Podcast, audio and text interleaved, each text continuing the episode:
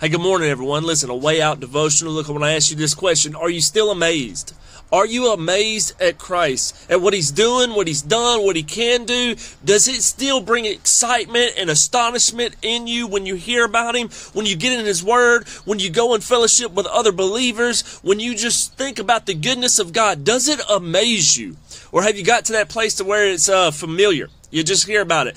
I already know that stuff. And then eventually it's just, it, it, it doesn't stir you up much. And then eventually what happens is it, it leads to offense. because you end up the those that are amazed and those that are excited and those that you start taking offense because you yourself aren't amazed anymore. So I ask you that question, are you amazed? And see there's a process. It goes from amazement like when you first hear about Jesus, you, you're amazed, and then eventually, if you're not careful, offense starts happening. And so I'm in Mark chapter 6, and it's the story where Jesus goes to his hometown, and guess what? He's rejected in his own hometown. The people that knew him the most, the people who knew of him, the people that had seen him, everything else, the ones you thought that would receive him is the one that rejected him. But I want to talk about the process that took place as I was reading this. In Mark chapter 6, let me just start in the um, uh, verse one. Uh, Jesus left there and went to his hometown, accompanied by his disciples. So here he is. He's going to his hometown. People who knew him, knew of him. When the Sabbath came, he began to teach in the synagogue, and many who heard him were amazed. I'm going to say it again. When he started teaching and he showed himself up there, at first, many people were amazed, like, wow, you know, they were amazed and astonished of the great things that Jesus was doing. And in your life as well, when, when you first hear about Jesus or, or there's a stirring up, there's a bring a, an excitement and amazement within you. And so when they first heard, many who heard him were amazed. Then it says this. Then they started asking questions. Man, where did this where did this man get these things? They asked. You know, they were like, oh wow, man, where did he get these things? Like, this is amazing what they're doing. But they didn't let it stop there. They kept asking questions. And then it went here. Where did these men get these things? They asked. What's the wisdom that has been given to him? What are these remarkable miracles he is performing? And I'm, I'm seeing a process and a progression here that they were amazed and then they started asking questions. And then as they started asking questions, they allowed the questions to bring up doubt and, and just didn't, uh, didn't relate and didn't check with everything that was going on. He says, where did this man get these things? Uh, what's this wisdom that has been getting, given to him? What are these remarkable miracles he is performing? Then he flips right here. Then he says, Isn't this the carpenter? Isn't this Mary's son, the brother of James, Joseph, Judas, and Simon? The questions progress. Aren't his sisters here with us? And then right here it says, And they took offense to him. See, it started with amazing.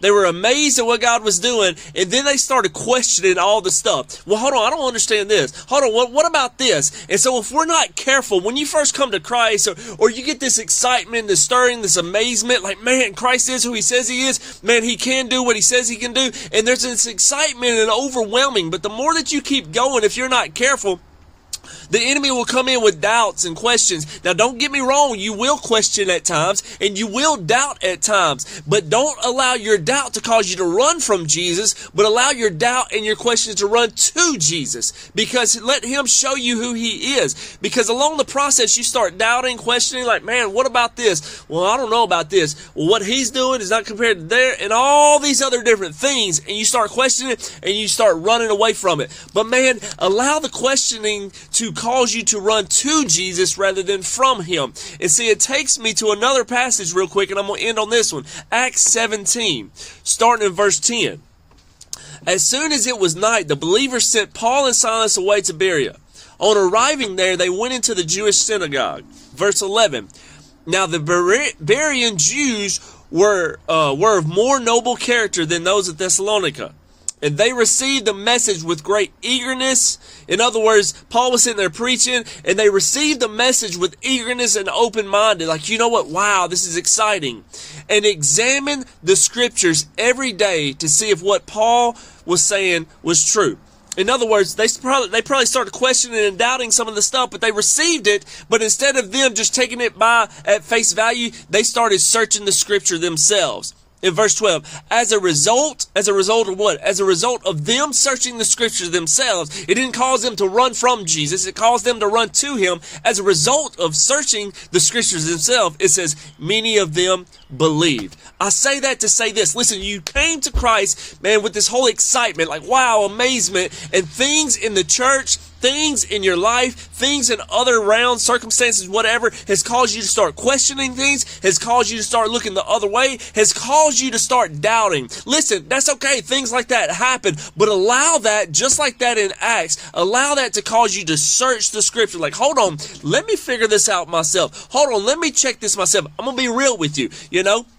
In ministry and other different things, you get so many different voices. You get so many different opinions. You get so many different views and all this other different stuff. And if you're not careful, you will allow confusion to set in because you feel this one thing and then this person says it's this way and that person says it that way and all these questions and doubts come up. But you know what? Uh, through that confusion, the Lord was prompting me to do? To search myself. For me to dig in and see what the Word says. Not what people say, but what the Word says. And allow God's revelation, not man's interpretation interpretation. And so, with that being said, look, you started this race with amazement and maybe some questions and some doubts and some, some concerns and, and uh, uh, unforeseen circumstances had happened, but don't let that cause you to run from Jesus, but allow that to cause you to dig into this and to search the scriptures yourself. And upon searching the scriptures yourself, I promise you, the Lord will reveal himself to you. He says that, He says, search for me, and guess what? You will find me.